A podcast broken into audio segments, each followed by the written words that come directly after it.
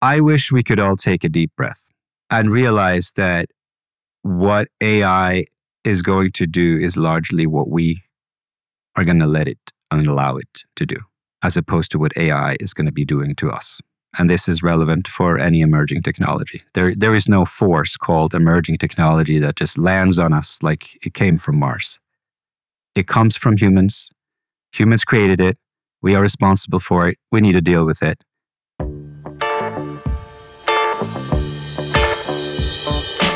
Hello, everyone. Welcome to Data Framed. I'm Adele, data evangelist and educator at DataCamp. And if you're new here, Data Framed is a weekly podcast in which we explore how individuals and organizations can succeed with data and AI. It's been almost a year since ChatGPT was released, mainstreaming AI into the collective consciousness in the process. Since that moment, we've seen a really spirited debate emerge within the data and AI communities and really public discourse at large. The focal point of this debate is whether AI is or will lead to existential risk for the human species at large. We've seen thinkers such as Eliezer Yudkowsky, Yuval Noah Harari, and others sound the alarm bell on how AI is as dangerous, if not more dangerous, than nuclear weapons. We've also seen AI researchers and business leaders sign petitions and lobby government for strict regulation on AI. On the flip side, we've also seen luminaries within the field, such as Andrew Ng and Yann LeCun, calling for and not against the proliferation of open source AI. So how do we maneuver this debate, and where does the risk spectrum actually lie with AI? More importantly, how can we contextualize the risk of AI with other systemic risks humankind faces, such as climate change, risk of nuclear war, and so on and so forth? How can we regulate AI without falling into the trap of regulatory capture, where a select and mighty few benefit from regulation, drowning out the competition in the meantime? Here to answer these questions is Trond Arne Undheim.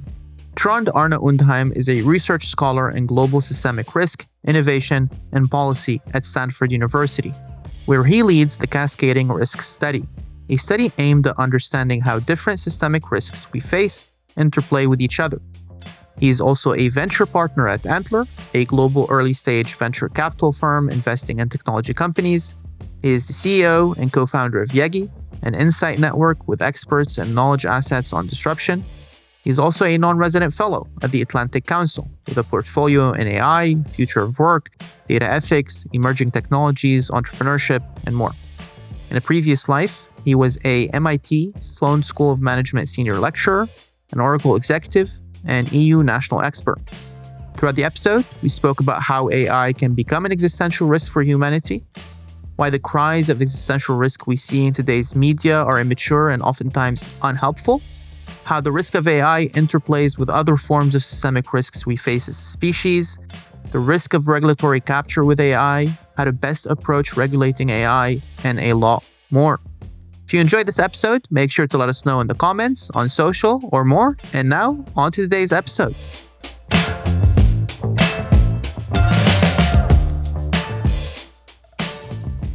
Trond Arne Undheim, it's great to have you on the show.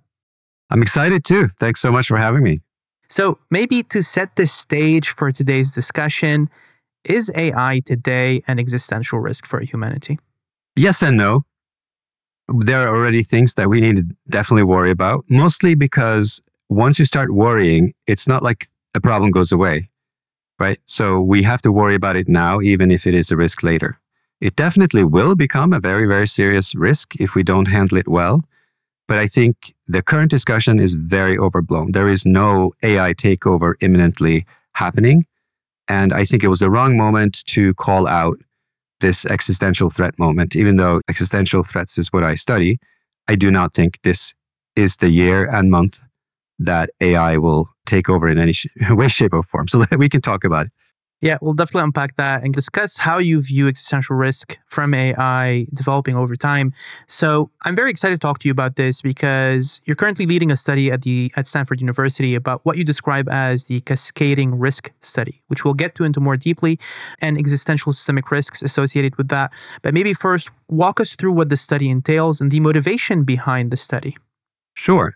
The cascading risk concept is a metaphor, obviously, but the very simple way of thinking about it is to think a water cascade or, you know, a waterfall. You can even just think of a river and a river delta. And I use the river Amazon to just illustrate it because there are many, many, many tributaries. But the effect of the whole thing is monumental. It affects large parts of that continent and much beyond. So that's where the cascade frame comes from.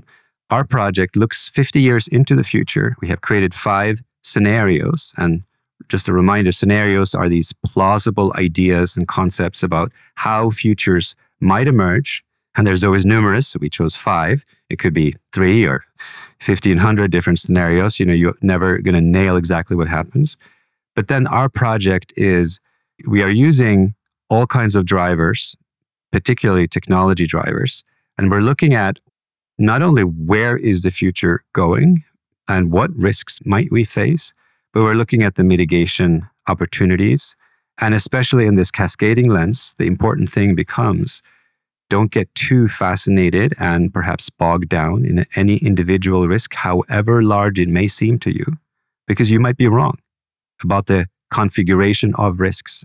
And if you then invest all of your time and money and energy in the wrong risk, and particularly in 1 or 2 risks, and you're wrong about that, now you are really putting perhaps even humanity at risk. That's great. And you talked about choosing 5 risks. Walk us through what these risks are and what led you to choosing these particular 5 risks when looking at the particular study. Yeah, I don't lead with that just because the whole study is about cascades. We chose these 5 lenses, but then we, of course, fall back into this whole dichotomy logic where, you know, one is a climate risk lens. So it's very, very important to me that when there are these 5, and I'm not now going to just list them quickly. So one's about climate, one is about sort of a financial downfall, one is a classic sort of World War scenario. So it's like geopolitics as the culprit. And then we have a synthetic biology gone wild. And then we have an AI risk scenario, AI takeover scenario. But it's very, very important to me that in each of these scenarios, even though there is one main factor, we just did that to kick this off. But the whole thrust of the effort is really to look at the interrelationships of these 5 and many, many other factors. But the long and short of it is we have these 5 different scenarios that could happen. And they are, let's call it, mainly either driven or affected by one sort of key systemic risk.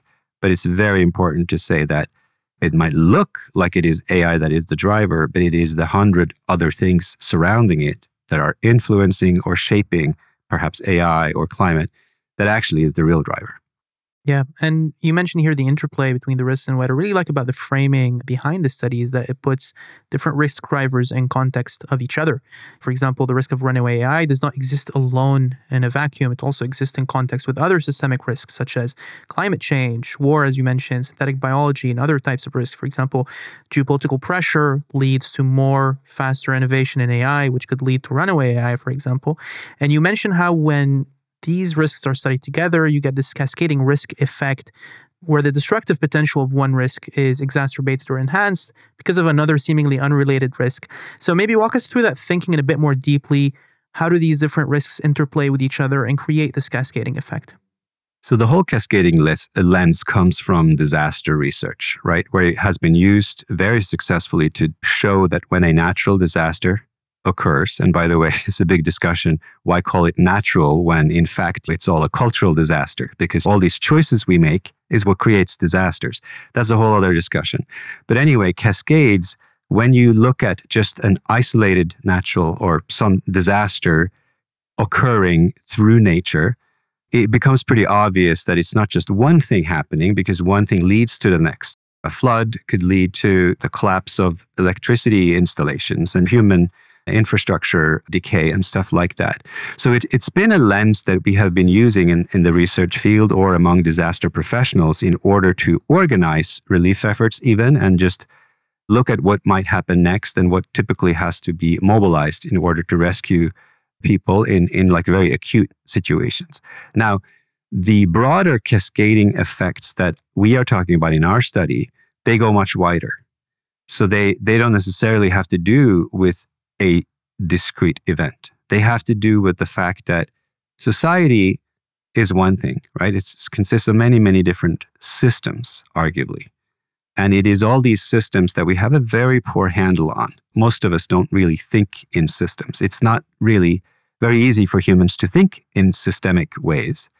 And the cascading metaphor helps us do that because we can try to isolate some of those factors, and we can then figure out, well, what might be in this case, what we need to focus on and what subsequently might we want to focus on. But the big sort of systemic system of systems, that takes us rapidly into what people call complexity theory, and it becomes very unmanageable for most traditional scientific approaches, which are based on the opposite. Isolate things to the very, very smallest detail and then become an expert in that one little aspect.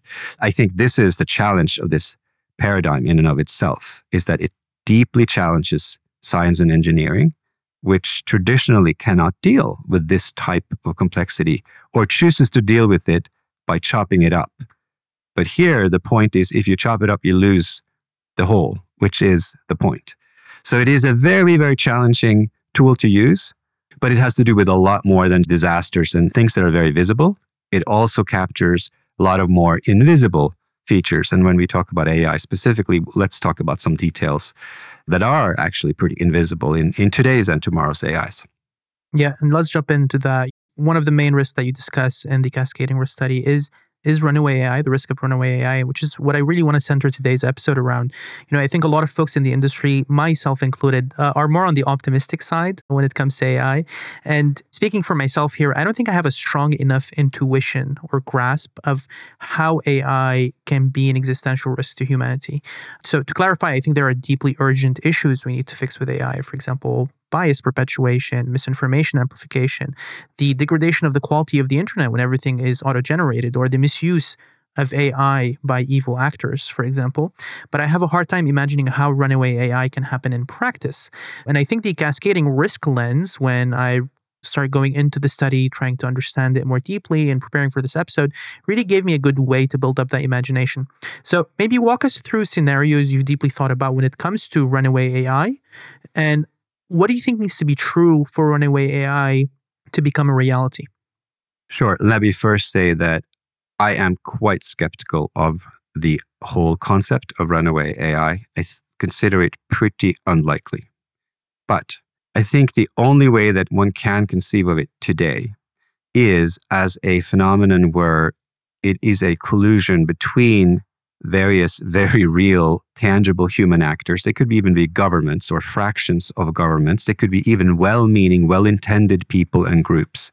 But of course, also malignant actors, terrorist groups, perhaps large criminal networks, or crazy groups of scientists that just want to really, or even companies that want to just push the envelope and want to develop things. And they have this idea, which we need to discuss, of innovation that has to do with just, as long as I do something crazy, I'm innovating, which we need to get away from. But anyway, it is, in my mind, the cascade that could explain the runaway, meaning how it impacts many, many other factors. It's not some AI system, I think, that in and of itself decides it's going to take over the world. I think that is really, it's a very overly simplistic way of looking at any kind of governance or change. Whenever revolutions happen, they don't happen because one person has decided X happens. It is a confluence of different things and a time and place. So no change in human history has ever happened because one factor intervened and one actor or one technology or one thing just happened. It is a confluence of many, many different things. So we are not looking out for this one thing that's going to go wrong. It is 100,000 things that has to go wrong over a bit of time, that perhaps then becomes a hybrid enemy. And in AI's case, it is much more the case that we are already integrating advanced technology in government procedures, in private sector endeavors and products, things that are becoming platform technologies. They're very hard to remove. We can't even afford to remove them. We could possibly not even remove them if we wanted to.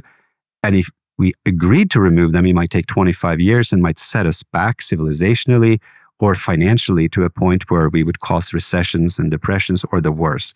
So I think the cascading argument here is simply just be very careful when you make yourself dependent of something, because you may not be able to undo it. And that's really the cascading lens. And in the scenario, we talk about that in a much more event-driven scenario where there's a kind of a group of actors that collude and use AI for ill. And I think that could happen. Kind of unpacking what you mentioned here, you need 100 different factors and 100 different decisions, small decisions that kind of lead towards a more dire risk when it comes to runaway AI in the future.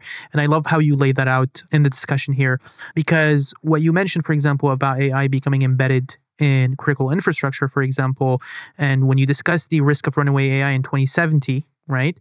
They come off the back of sensible decisions that we can all think about are sensible right now that we may make as a species in the 2030s and 40s. So maybe walk us through how you think AI can become embedded in critical infrastructure and what those sensible decisions that we may want to leverage with more powerful AI in the next 10 years, what those look like that could lead us to a more dire place in the future. Well, first of all, I don't think this dichotomy of AI or no AI makes any sense at all. First of all, AI is not one thing. We haven't really talked about how to define it. But, AI is it's just a name. It's a marketing brand name for a panoply of different functionalities that are continuously evolving. This year, it was fantastic for people to explore the chat options. And suddenly people discovered large language models. Before that, there was the image use case per se that people were excited about, recognizing cat photos and stuff. These are what I would call epiphenomena. They're really just not the heart of what's going on.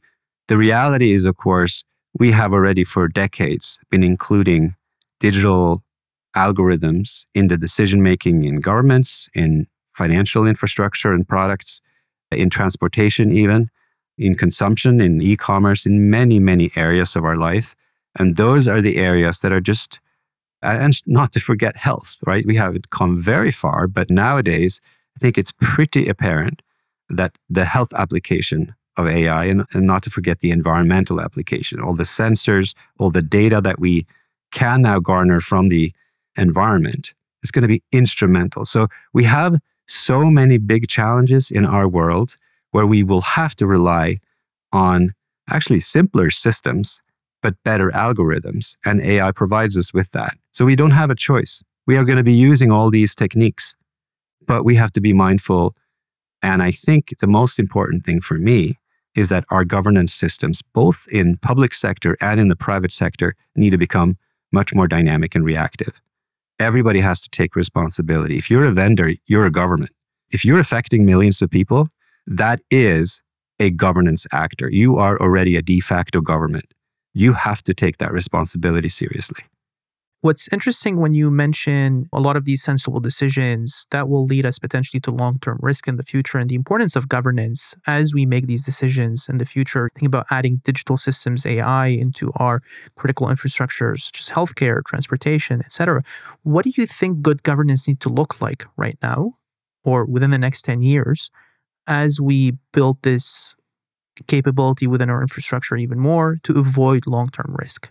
Ideally, our governance in this particular instance is a global system. But given how difficult that has been to establish and the resistance, and understandable resistance and hesitancy towards something like that, a comprehensive global framework, I think what we're looking at is regional approaches where the big economies, in this case, I think what we're really interested in here is what the EU, the US, and China does in order to regulate their technologies and the technologies that are selling into those continents and systems.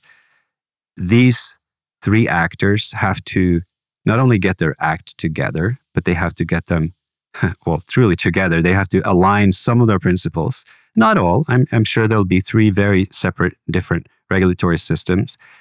But that will evolve, I think, over this next decade. And that's really crucial, is to do it, I guess, fast enough, meaning the next 10 years, so that you can then have an adaptive system that can change and flex to whatever developments are heading our way, not just in AI, but in terms of the cascading risks, challenges that we will face, and being able to incorporate the addition of many, many other emerging technologies that are actually acting on AI.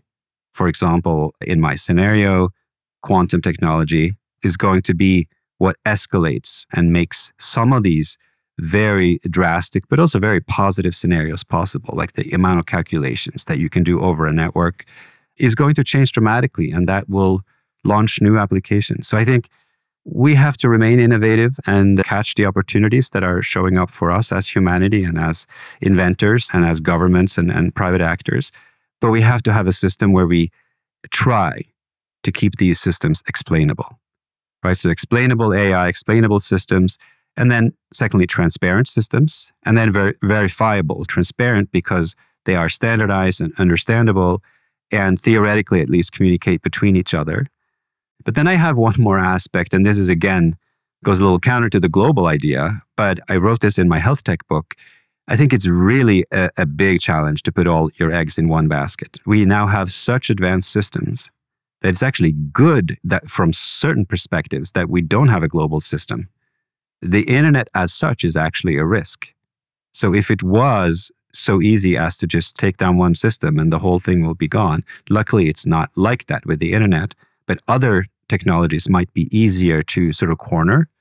So I think one of the aspects we really have to look into is perhaps to regionalize technology and isolate certain things so that we know that if a catastrophe were to happen in one part of the node, it wouldn't take down the entire network or infrastructure. Because it's not that maybe it would destroy each node, but it could just be too expensive to rebuild because it only makes sense if a lot of actors have financed it.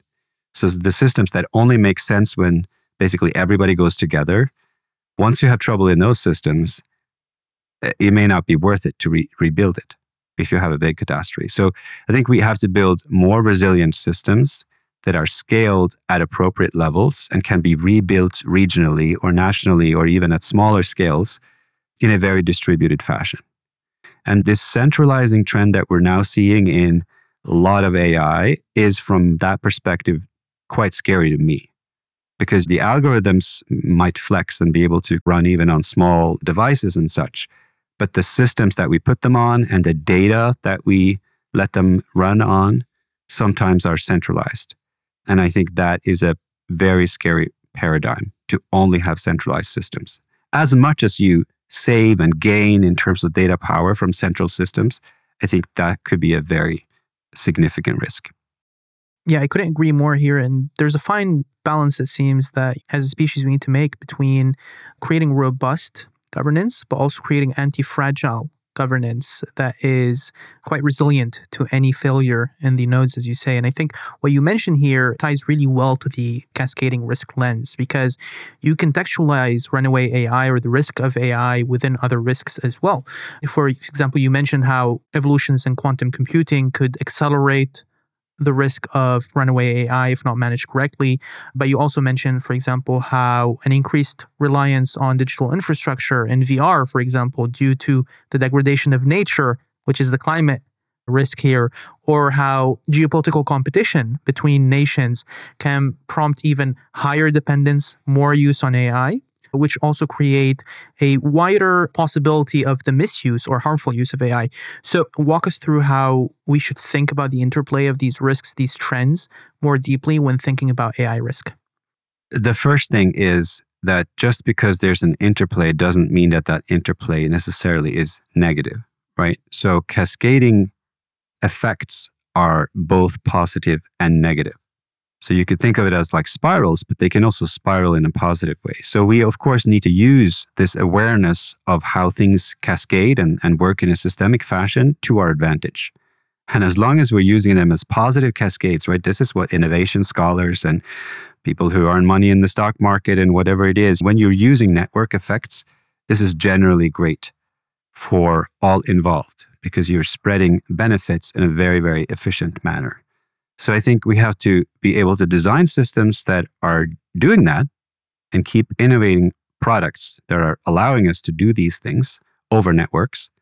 But then at the same time, be very mindful that because these networks are so efficient, if we don't fully understand how they work, or if someone understands it all too well and starts to exploit it without telling anybody else, these are really, really big things to watch out for. So I think we need to create more watchdogs informally and formally, and we need to use sensors and and open principles to build those systems. And they are not as simple as let's just outsource it to some third party that is like a watchdog. These are things we need to embed in the innovation process. I'm really eager to reconceptualize what we think of as innovation. And I think we need to become more responsible for the potential, plausible future end use and end use cases of our technologies. So you're not done with your innovation just having come up with something great that people like, and then you can sell for a huge premium. You need to actually embed into that package a risk analysis of what this could be used for, especially when it becomes commonplace and available all across the world as a globally available product. And that is not systematically done right now. Of course, if you're a startup, priority is to make a product that works. And if you're a large corporation, if you're lucky enough to have a penetration all across the globe, even then, sometimes your product fails. So once you have something that seems to work and people love, why would you go through the trouble? But I think we can't afford as a society, as humanity, we can't afford to have mess ups in technologies as consequential as AI or quantum technology, or indeed a lot of the new synthetic biology technologies that will embed with AIs because they're using AI for their compute power. But of course, with very real consequences, you're creating artificial life through technology that mimics nature. Well, that's really serious business. And some of those things, when they release into nature, you can't undo it. This is not just about AI per se. I think for me, the lens is we are living in a society where we, for the perhaps first time, these last 30, 40 years, we are gaining a renewed power over life as such. And we have to use it responsibly because we will not get a do-over.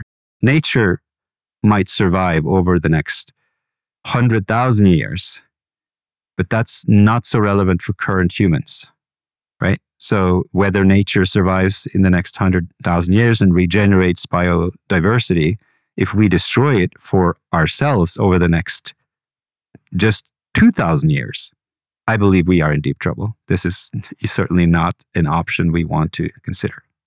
It's definitely not an option we want to consider. And you mentioned how we need to redefine what innovation looks like in an age where there could be hugely consequential risks to unfettered innovation.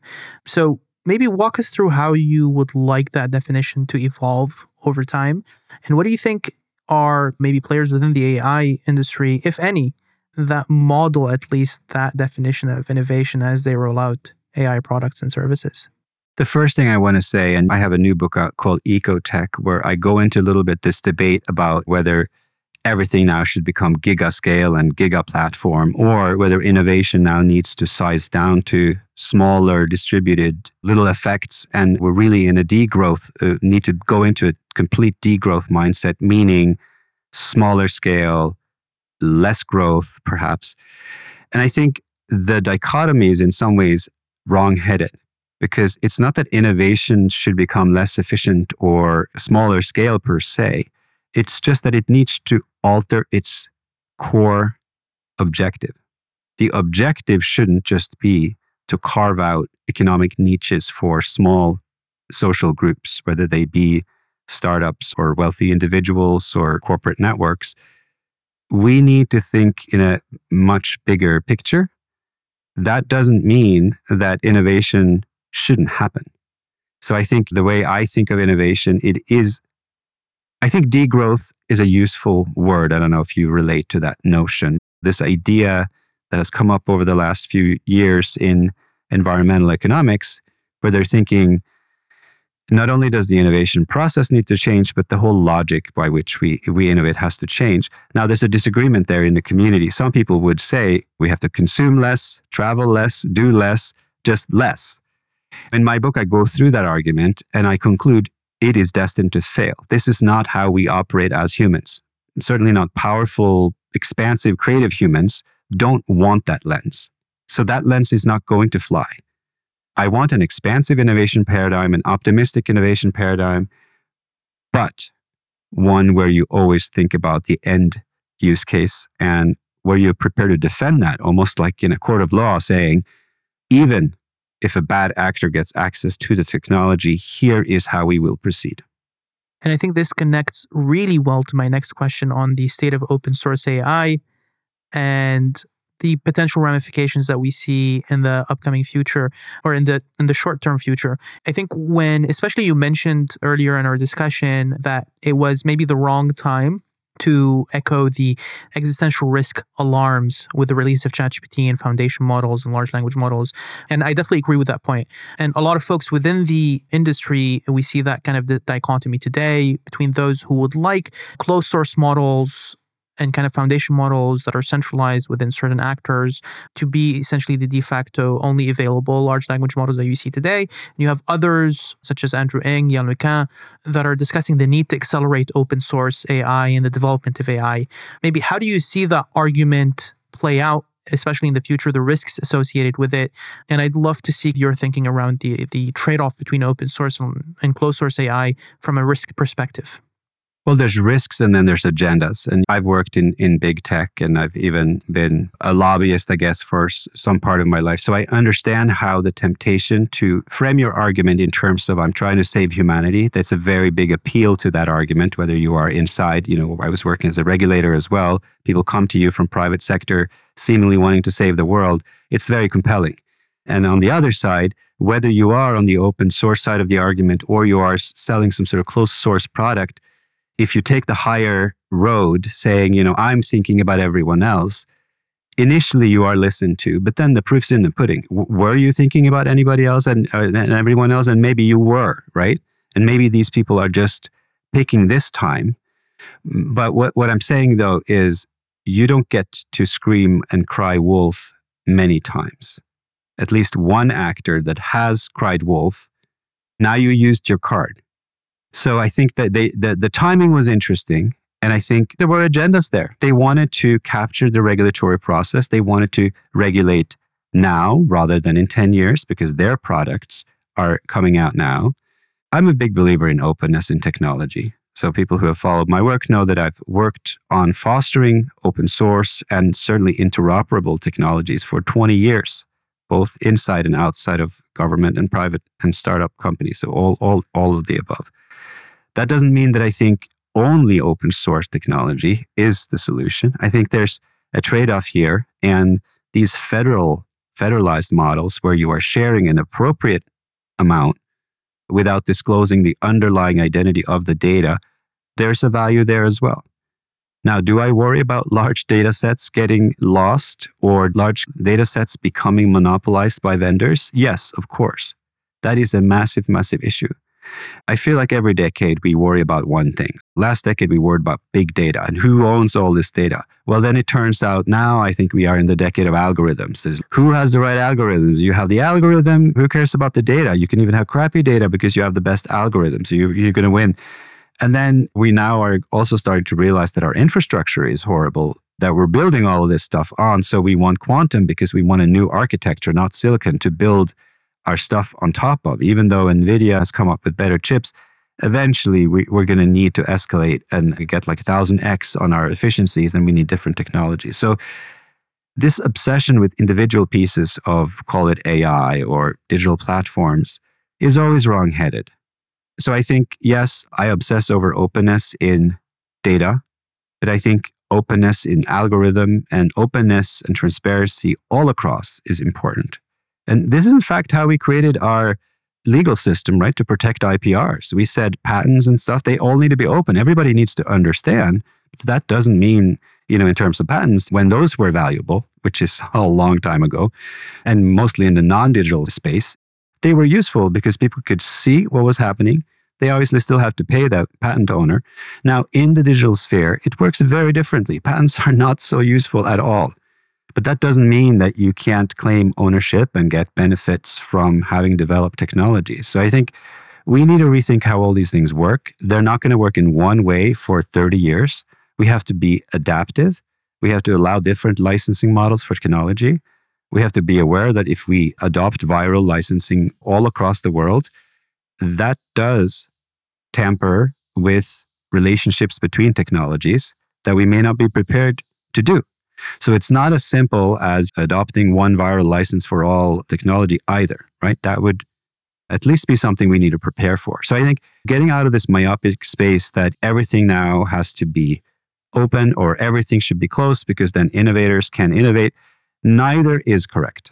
What's interesting about you mentioned here is the potential risk of regulatory capture that you discussed, which I think you really nailed on the head here.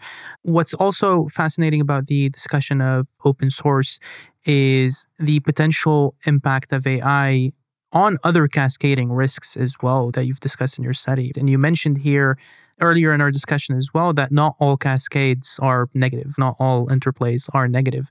And I think in a lot of ways, we see AI playing a big role in maybe decelerating the potential risks of other large risks, right?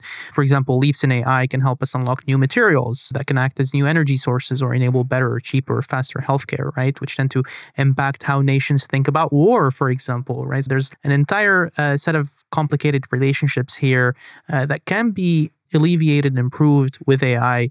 So maybe when looking at the potential use cases of AI and driving positive impact across different risks, maybe walk us through what you see as the best route to optimizing a future where AI plays a positive role in alleviating a role of these potential long-term risks.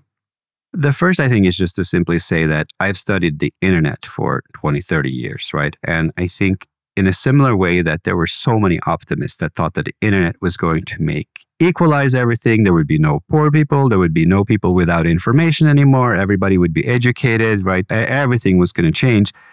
No technology has the potential to shake up everything in the world, whether physical, mental, or otherwise.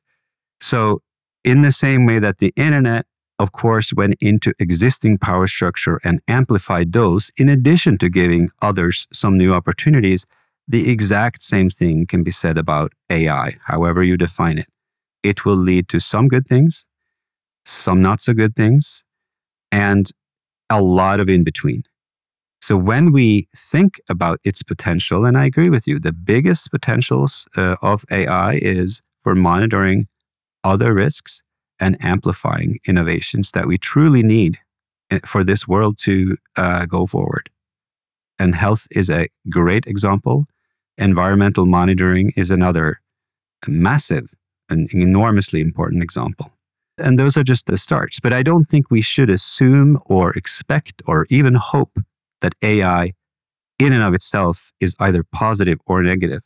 It is our responsibility to make sure that it basically is as good as it can be. But it is not some sort of positive civilizational force that only will lead to good things if you do it right.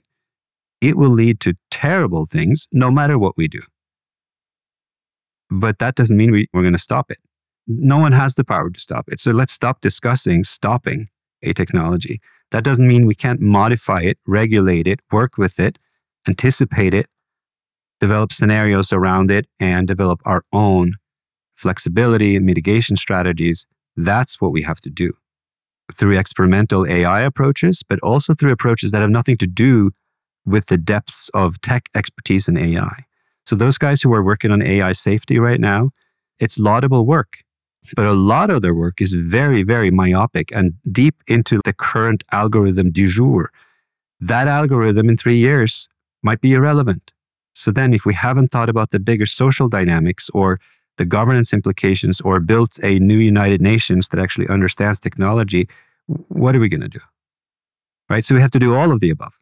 Couldn't agree more. And you mentioned something here, the social implications. And this is something I think is especially fascinating in the decade to come with the rise of more potent AI systems. One thing that I think about quite often is the potential impact of AI on the labor market, because if we have potential volatility in the labor market, that could have many knock-on effects of the elections of authoritarians, the potential economic downturn that would lead to more friction between countries, and that adds more to geopolitical stress. So there's a lot of different relationships happening here in the cascading risk lens. So maybe walk us through how you view the impact of AI on productivity, labor, the labor market, and its potential negative impacts or positive impacts in the years to come. Yeah, I mean, the typical thing, right, before this latest AI hype was to say either robots and technology is going to take all jobs. And this is, but then that argument was largely debunked. It didn't look like that. It was a big MIT study that just says, where are all the robots, right? It took longer and their current robots weren't able to take all the jobs. And maybe humans weren't interested in even future robots taking over some of those jobs. And the jobs were more complicated than they seemed. Now, large language models have perhaps altered that perception somewhat. And I think there are many more jobs that are open for grabs for technology. But largely, and this goes to the argument in our book, Augmented Lean, where we looked at manufacturing technology per se that came out last year, it is the combination of humans and technology that wins out every time. It's very visible in the manufacturing sector, actually, because every technology that gets into that sector initially automates a lot. And then as it adjusts into the system, humans take over higher and higher value functions and just alter the way that they use the technologies.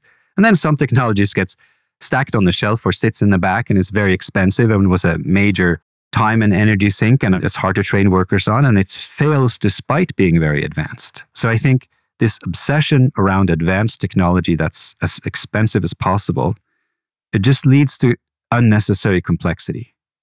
So I think basically the labor market, yes, will have to adjust. And we are probably only seeing some possibilities now. The implications of AI are likely to be even wider, perhaps worse for certain groups of workers that are not adaptable, not learning new skills. It will probably be far worse than we even imagine.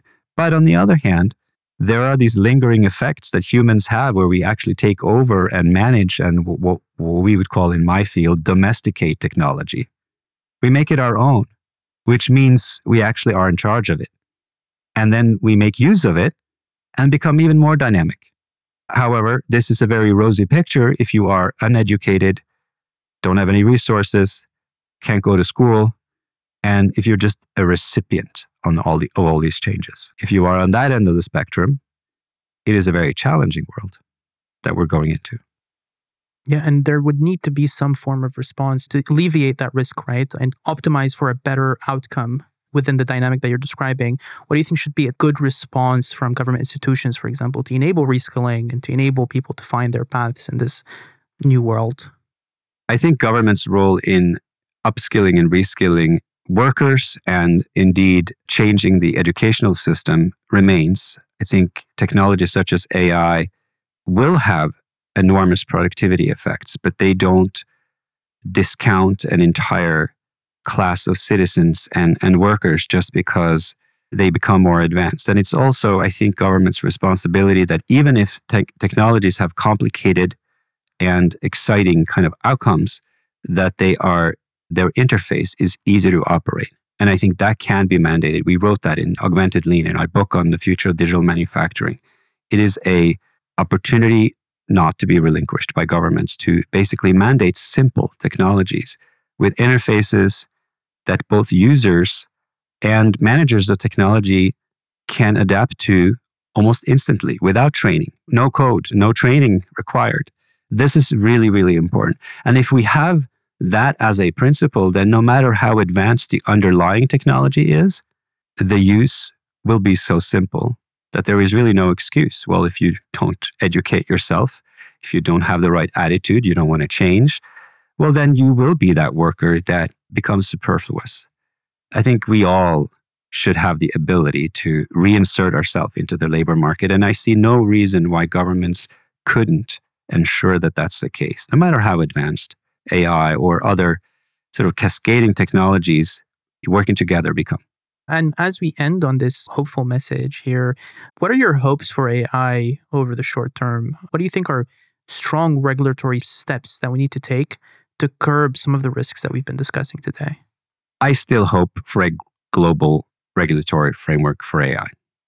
I hope for it. I don't think it's very realistic. And I think we can deal with it even if we have a regional systems. I hope, and I am already doing some re-education of government decision makers. I think as a former regulator myself, I know how valuable it was to try to stay up to date, to try very, very hard to understand the technologies as they were emerging And I don't think our governmental systems have very good strategies to do on-the-job education that way. But there are technology boards and advisory councils and universities. We just had congressional staffers over at Stanford. We had a fantastic 3 days with them, and we both learned from each other. These things need to become institutionalized. And in our case, it was mostly younger staffers. I think with the fact that we have very, very experienced decision makers in regulatory bodies around the world that are perhaps of a different age, those people would also need a very different catered approach to understanding how technology evolves. And it's not an easy thing. And it's not their fault that they were educated in a day where technologies lasted 30 years or more.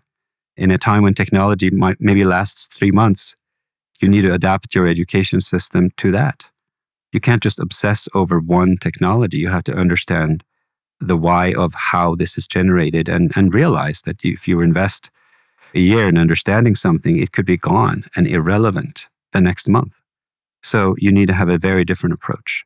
And regulators need to do this, but I think managers at all levels in society need to have that awareness as well. Learn to learn, not learn something. And I couldn't agree more. And as we wrap up today's episode, Trond, do you have any final call to action to listeners before we end today's episode? I wish we could all take a deep breath and realize that what AI is going to do is largely what we are going to let it and allow it to do, as opposed to what AI is going to be doing to us. And this is relevant for any emerging technology. There is no force called emerging technology that just lands on us like it came from Mars. It comes from humans. Humans created it. We are responsible for it. We need to deal with it. And it's an ongoing project. So there's nothing to be afraid of. But inaction is what I fear the most. That's really great. And it's definitely all in our hands. Thank you so much, Trond, for coming on Data Framed. Sure. It was a pleasure.